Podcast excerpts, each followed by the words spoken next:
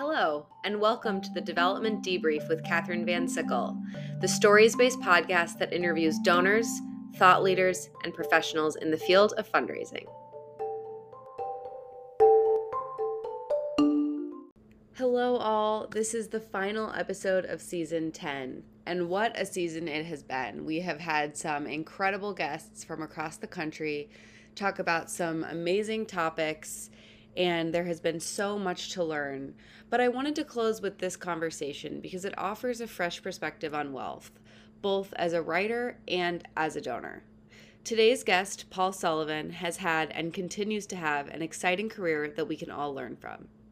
So sit back, relax, and listen to Paul reflect on his journey to date and, frankly, what money has to do with it. So let's learn about Paul. He's the founder of the Company of Dads, the first platform dedicated to creating a community for lead dads. Its mission is to help lead dads feel less isolated and more confident that they've made the correct choice to take on the bulk of the parenting and family duties, or at the very least, not embrace stereotypes around who does what at home.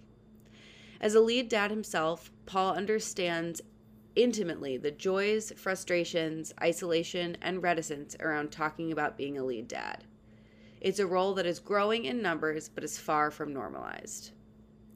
Before starting the Company of Dads in 2021, Paul wrote the Wealth Matters column in the New York Times for 13 years. He also created the Money Game column in Golf Magazine. As a journalist for 25 years, his articles appeared in Fortune, Money, Condé Nast, Portfolio, the International Herald Tribune, Barron's, the Boston Globe, and Food and Wine. From 2000 to 2006, he was a reporter, editor, and columnist at the Financial Times. He got his start as a reporter at Bloomberg and institutional investor. He's the author of two books Clutch Why Some People Excel Under Pressure and Others Don't, and The Thin Green Line Money Secrets of the Super Wealthy. Paul's been interviewed on podcasts, radio, and television programs across America, including NPR, Marketplace, CNN, Fox News, and now the Development Debrief. He's also given keynote talks to audiences from 50 to 500 people in the United States, Mexico, and Chile. Paul lives in New Canaan, Connecticut with his wife and their three daughters and their three dogs.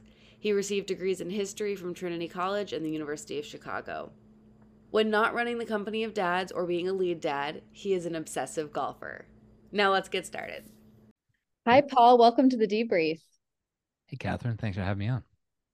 I'm a little bit intimidated to be interviewing a fellow podcast host. There'll be a quiz at the end of this, so um, I'll, I'll I'll be grading, but but I'm you know I grade on the curve. I'm a pretty pretty easy grader. And you host two podcasts, right?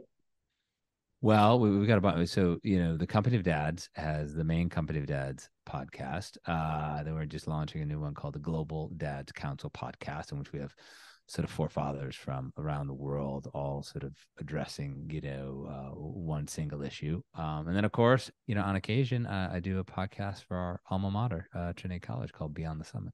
You definitely have a radio voice.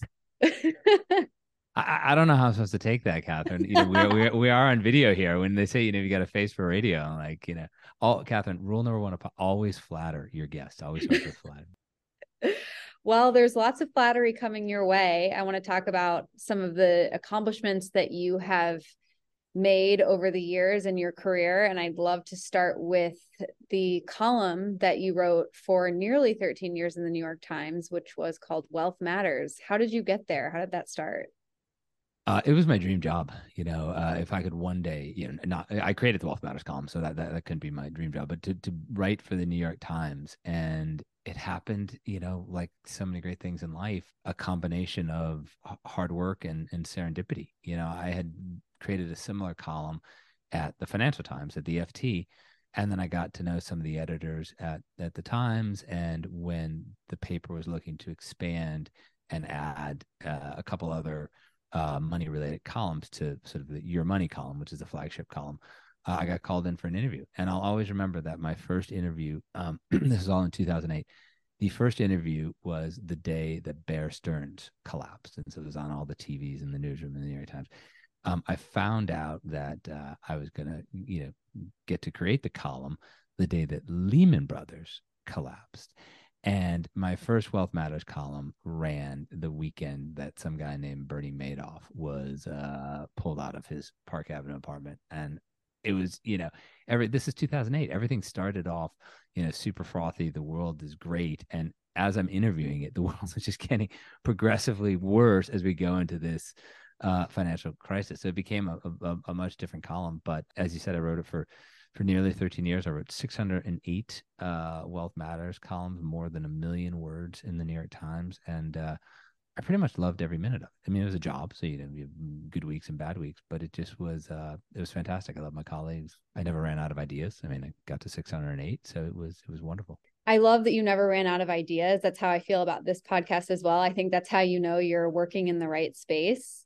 But how did you choose which idea to cover when and what do you think were the more popular subjects oh i actually i know the answer to that uh, the second part of that question because mm-hmm. um, for the 500th column i went back and i looked at the 499 i had written before that and i know we don't have a video but it's actually hanging on my wall over there they the times has a tradition of if you get a story on uh, on A1 on the front page, or or if you have a particularly um, significant story, they give you the printing plate. So I have a printing plate of that story, and super nerdy, very very nerdy, but super cool thing to have. But there are a ton of them about taxes, as you might imagine. There are a ton of them about how people think about money, and the fourth third category was there are some frothy ones like you know. Um, uh, how much does it cost to you know run a you know 150 foot yacht a 300 foot yacht? Th- those are just you know uh, voyeuristic. Um, but the ones that were probably the most popular were ones that talked about how you discuss your wealth with the people around you. So, how do you talk about your legacy? How do you talk to your children about wealth, about how you made it, about any responsibilities? And that those columns on on how people thought about their legacy, how they thought about wealth, those are always very popular because you know certainly, I mean, people listen to this in the development world. I mean, you know, you're worth tens of millions, hundreds of millions, billion dollars there's nobody really to give you advice on the the softer side of life and if they are giving you advice you know do you really trust that person you know do they want you to just invest in xyz fund or do they want to manage 10% of your wealth 20% of your wealth and, and so you're always sort of skeptical and so when i could get people to talk wealthy people to talk about it they're popular because other wealthy people wanted to to read it and, and see how others had, had done it. and that kind of also dovetailed with with philanthropy get a billionaire on the phone to talk about his or her philanthropy much easier than you could get that billionaire on the phone to talk about, you know, life as a billionaire. Yeah, that was my next question because I know that you featured Esther Choi and she talked about some of her research in philanthropy. But mm-hmm. like was philanthropy one every 10 articles, one every 100 articles? It seems like it's becoming to use your term frothier these days. People are wanting to talk about it more.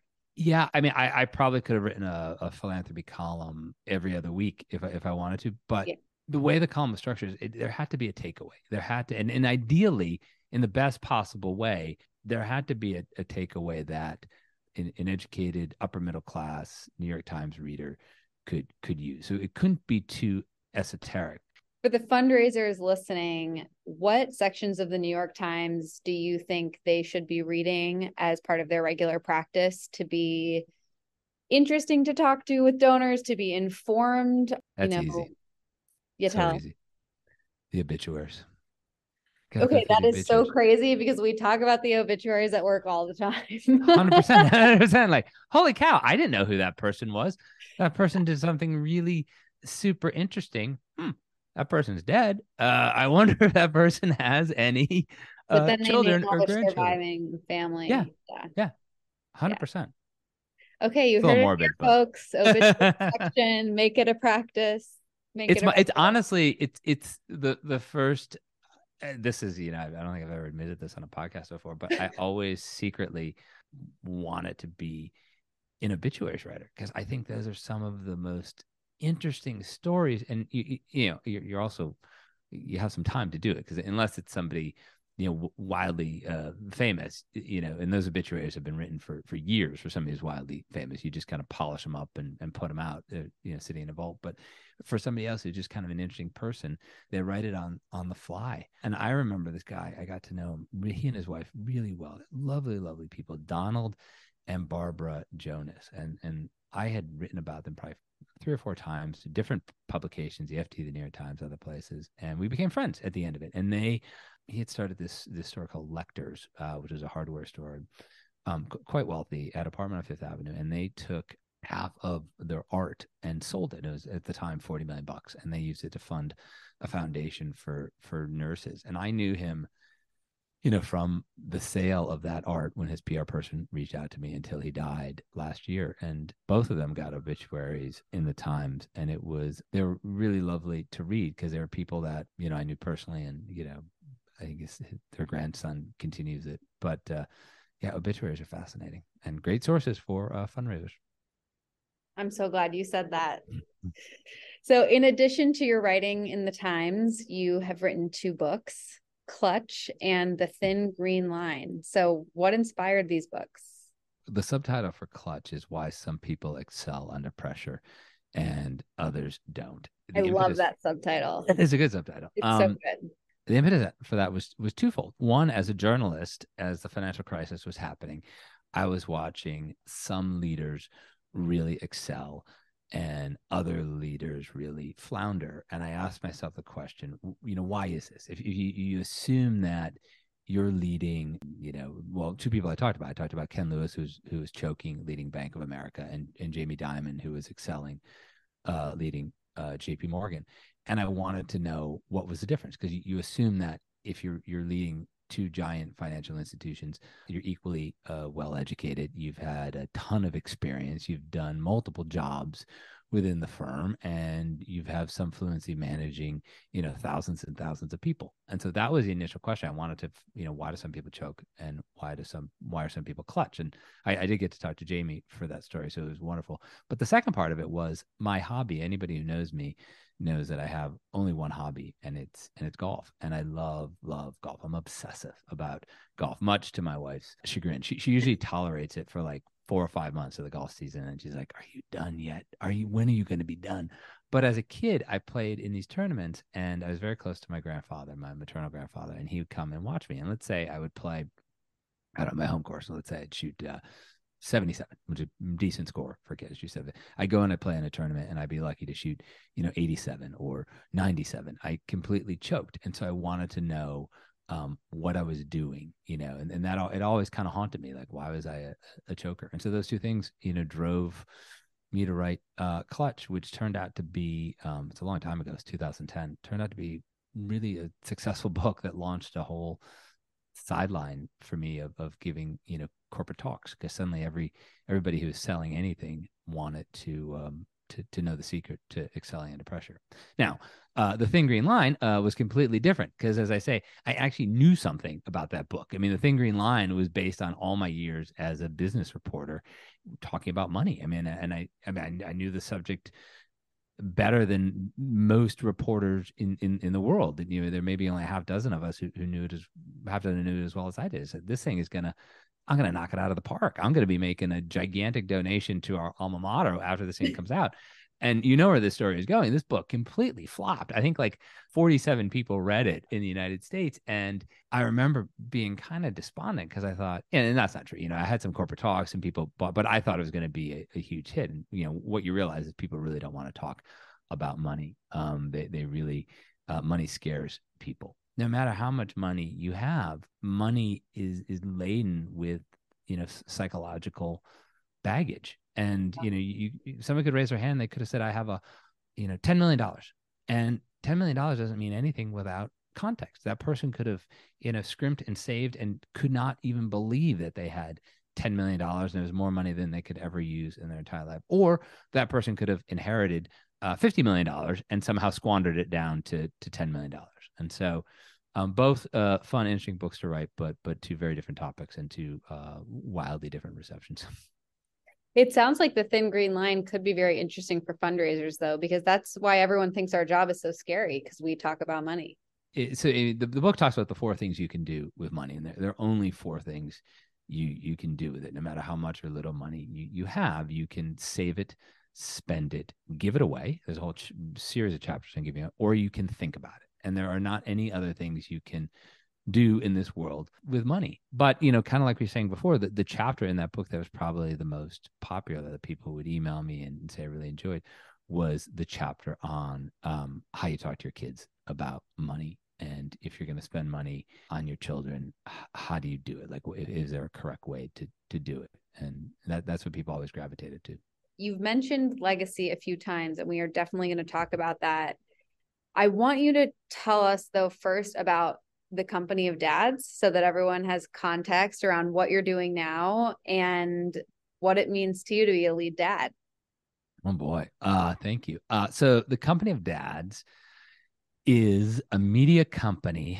and community platform aimed at lead dads. And people are going to say, what the hell is a lead dad? A lead dad is the go to parent, whether he works full time, part time, or devotes all of his time to his family, while in many cases um, supporting his spouse in in in her endeavors.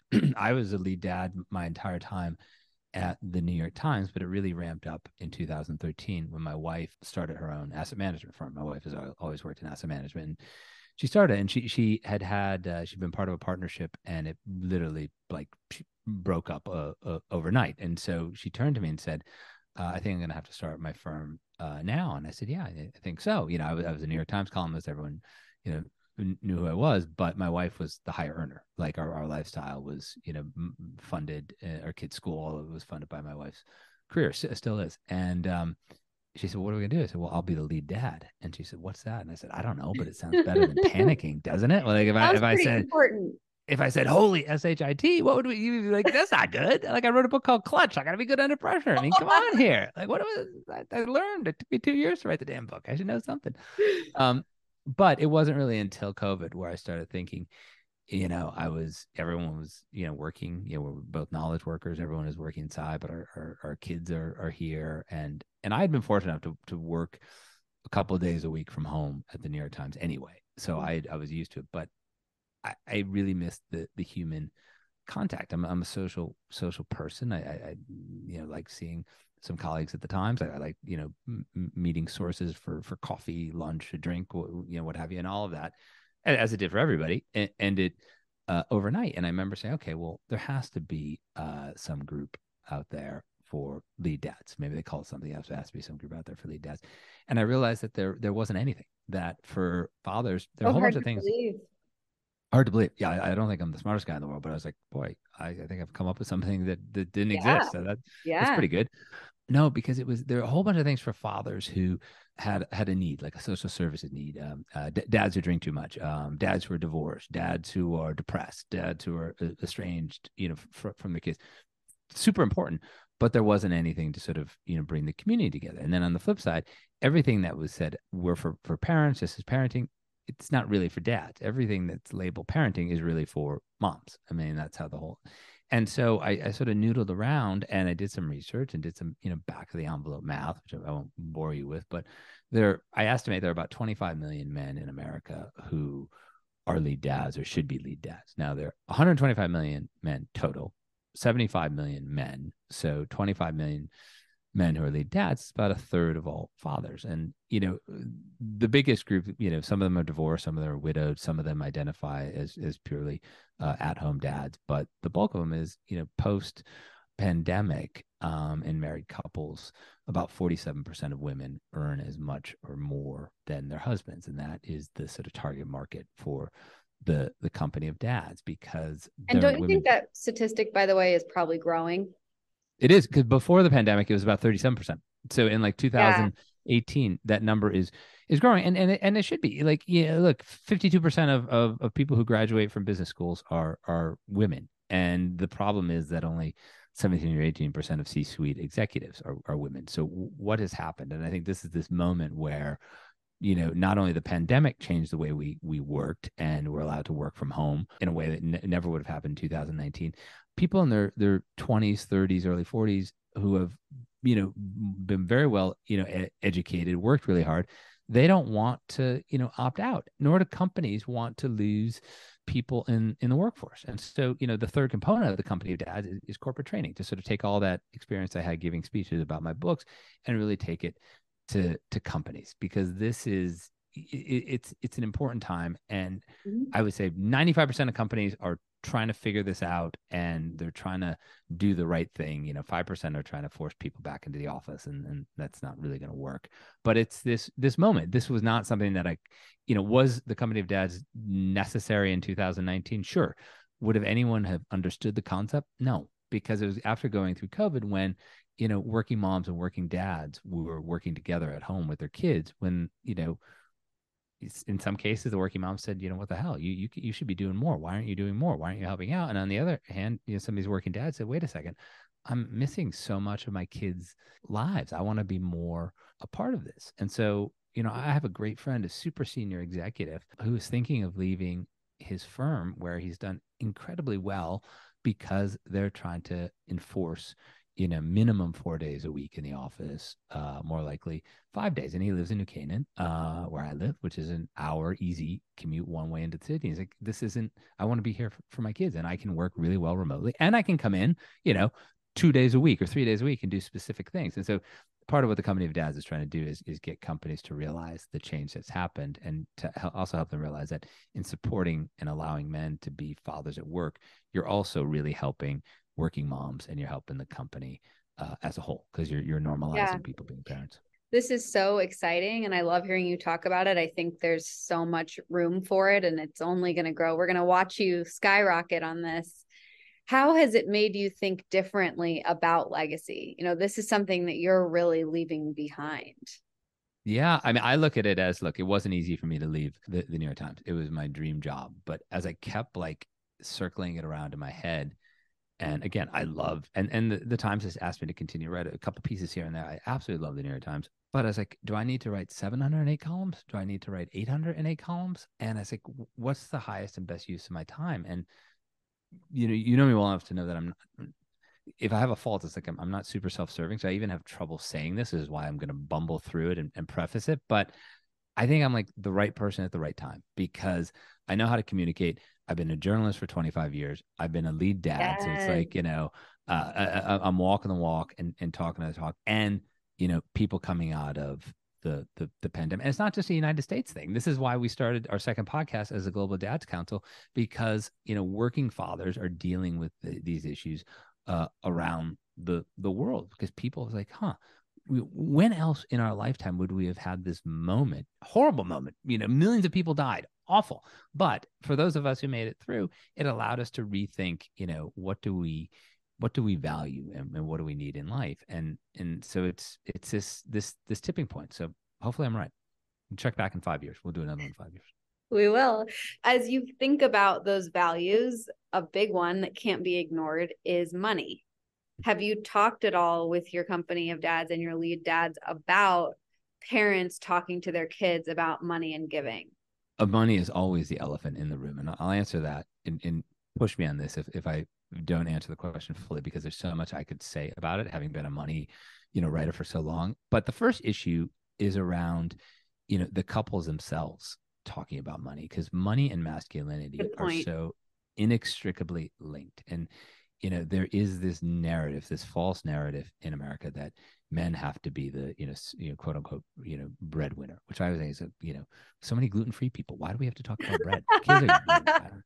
Whatever you know but but it's like why? Why why does it have to be that that way? You know you have yeah. highly like my wife i like to talk more in terms of you know, fulfilling your potential, the family fulfilling your potential. I was a lead dad for all those years and I more than fulfilled my potential, you know, at the New York Times, running, writing a column, running special sections for the Times, writing, you know, golf stories on the side, you know, being, as I joke, the seven string golf writer for the New York Times in my, my, my spare time. And also writing, you know, two books, one that was wildly successful, one that honestly did only did well in Chile, which is uh, topic for a different conversation. But I was I feel like Ron Burgundy. I was big in Chile.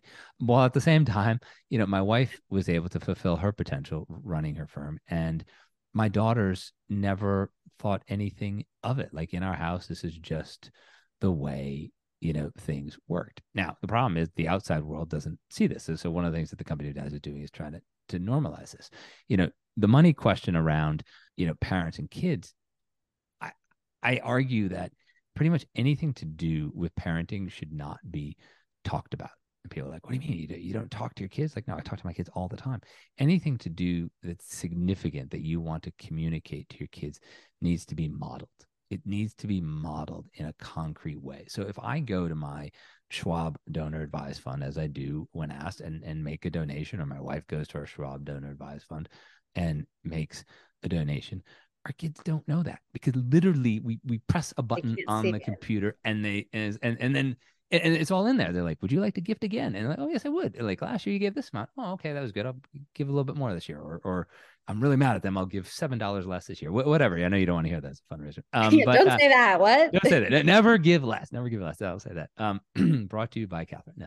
No. Um, but it's more like how do we model that behavior? So how do we have a discussion? And it's you know my kids it's like here's the letter I got in the mail, or here's the email. Let's discuss. And we talk a lot about, you know, choices like, okay, if we give $10,000 to this organization and $1,000 to this organization, why do we give different amounts? Or if we, you know, uh, knee jerk, just give 500 to something, you know, what is driving it? And it leads to this, you know, conversation. But I think equally important to the giving part, and, and I don't know if this is, I don't want to I know we're talking about it, is is is giving of time. Mm-hmm. One of the things my wife and I like, we're fortunate enough to have a um, a condo in um, in Ponte Vedra Beach, Florida, and when we go down there, one of the things my oldest daughter likes to do is is volunteer at the animal shelter, and so I go with her, and I go and we talk and we fill over that, and we we talk about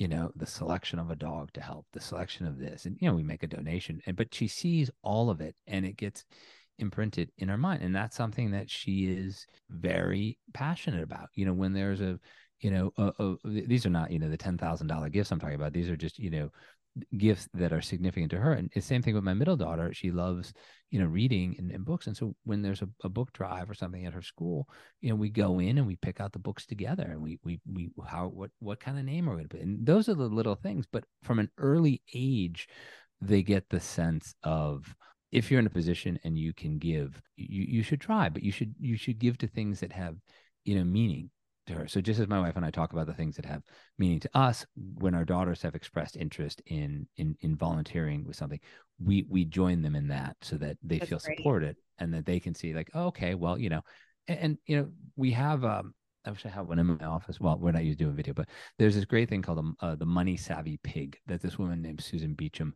created years ago, and it's divided up into save, spend, invest, and and donate. And all three of my girls have a Money Savvy Pig as their piggy bank, and it's great because is it uh, physical or is it online? It's physical. No, it's physical. I'm, I'm, old school. You know, it's physical, and I and their allowance always comes in one dollar bills so that they have to make so they have the tactile sense of of of money and what do you think happens? You know the the the, the save part doesn't really ever get that filled up and the spend part. That's empty because they, they spend it. They, they kind of grasp the idea of invest but that donate part of the pig gets pretty big. And and once it gets to a certain point we'll, we'll have the conversation like okay you know what should we we do with this? And you know we've taken them different and they've gone to like you know to use the animal shelter example gone to the animal shelter and donated you know $37 and you know and they walk in and they have the physical feeling of being there and presenting the money. And you know these these organizations are are, are kind and, and savvy and and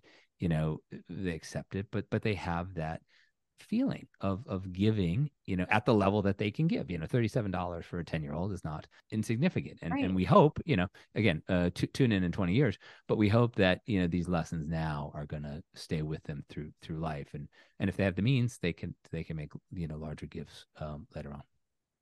And you're being modest. I mean you have your causes. You're on the board of your prep school. You have been very involved with trinity in various ways over the years do they know about that involvement? Have you brought them along that journey with you? They they 100% do, and they know how significant my prep school, Wilbraham Monson Academy, and and our alma mater, Trinity College, were to me. And, and it's really it's a uh, when you talk about legacy, it's a deeper story. I mean, I was a a, financial aid kid uh, through everything. You know, my, my parents got divorced, and uh, you know, you've heard on this podcast, I play a lot of things for laughs, and and the joke there is like they're they're really bad at at being married, and turns out they're even worse at being divorced. And um, that prep school, they gave me financial aid, and and they you know got me out of a really crummy school district in in Western Massachusetts, and gave me the chance to get into Trinity. But the Trinity story, which I, I don't think I've ever told you, was even you know equally significant because uh, yeah, I, I, did pretty well uh, in, in, prep school. I did, I did really well, and I got into every school I applied to. But my parents were having a fight over filling out the financial aid form, and and they wouldn't do it. And one of them wouldn't do it. I won't say which one at this point, but one of them wouldn't do it, and it was a real disaster. And Trinity was the only one of the eight schools that understood this and they believed me that uh, I wasn't lying. I wasn't making it up. I wasn't, you know, my parents didn't have a you know, a, a, secret bank account in the Cayman Islands or something like that. I don't think they had.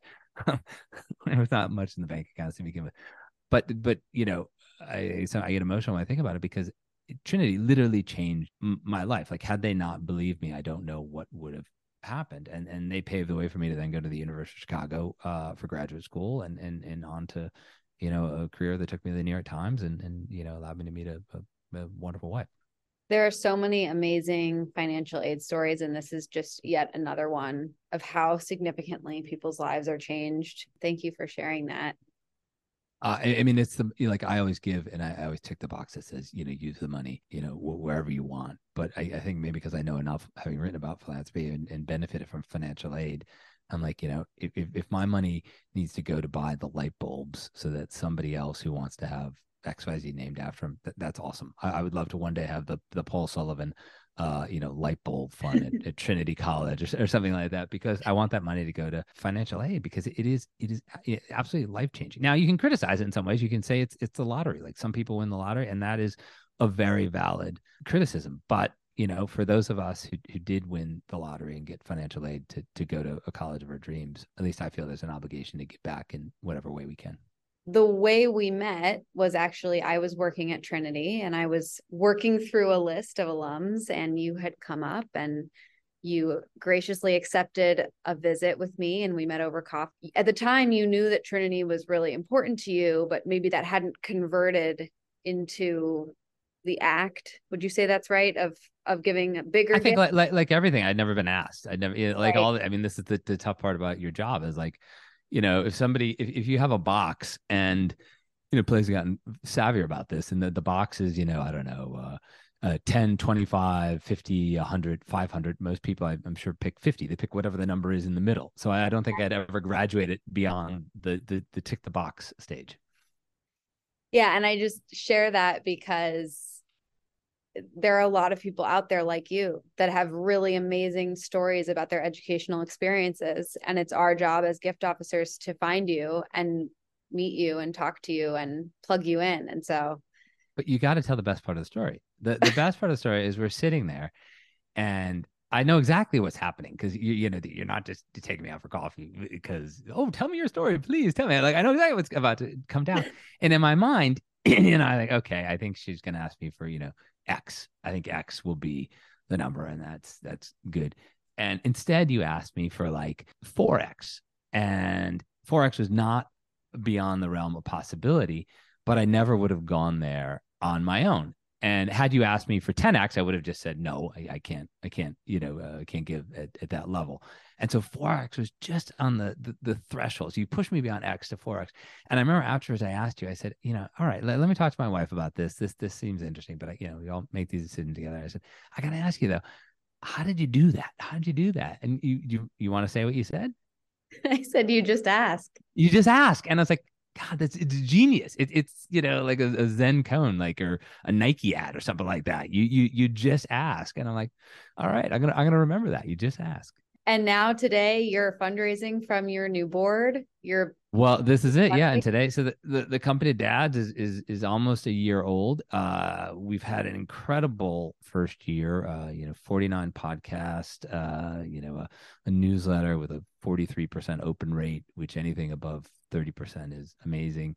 It's been awesome and but we want to grow and so we have this deck together we're doing a, a, a seed round to to raise money to, to hire you know more people and uh, I, I, was saying this at the beginning, and you know, as I, I started the process, start with the advisory board and friends and family before you go to VCs and all this.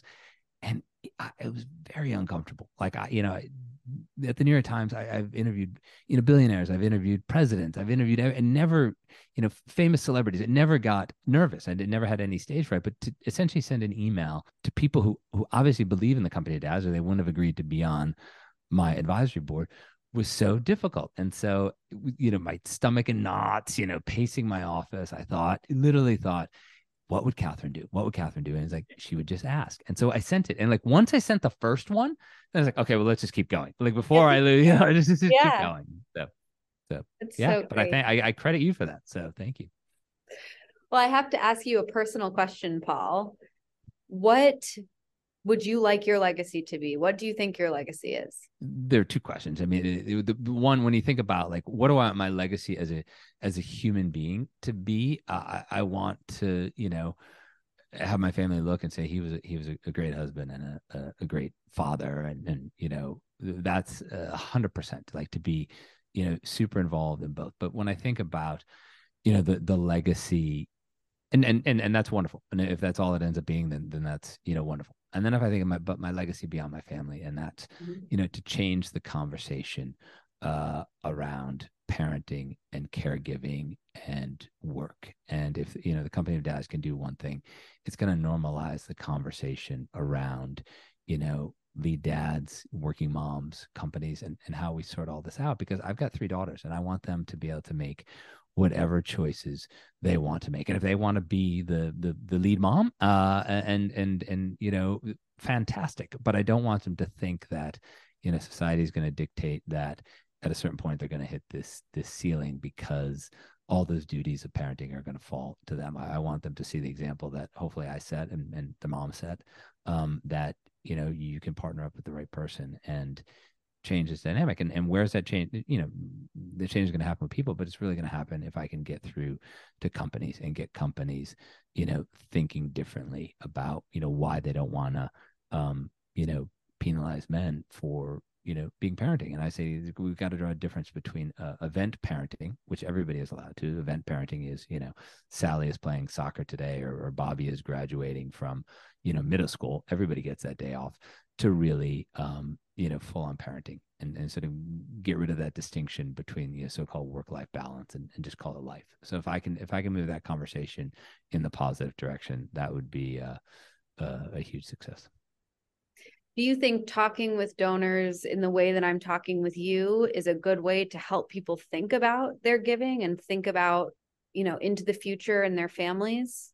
I think it's about causing people to sort of you know reflect on who they are because i think most people who have earned the success that they have in life have probably been head down doing whatever it is they're they're they're doing right. and they're super focused and they don't pull up you know I, I, didn't like as i was going along at the new york times i didn't say oh there goes column number 134 or hey column number 222 it was only like somebody said to me like how many do you think you've written? And that's when i you know said oh you know 500 you know that was the first time i really started keeping track but people don't because life gets in the way. And so i think getting your your your biggest donors who've made money in all kinds of different things getting them to reflect on their story and how they got there i think that's wildly impactful because people people want to be asked about themselves and they want to have that moment to you know reflect. And they're not going to otherwise. What are they going to do? They're, they're not going to go see their you know, they're tell their kids about this. They're not going to go to their, you know, they go out with their buddy and have a drink and like, let me tell you about, you know, this because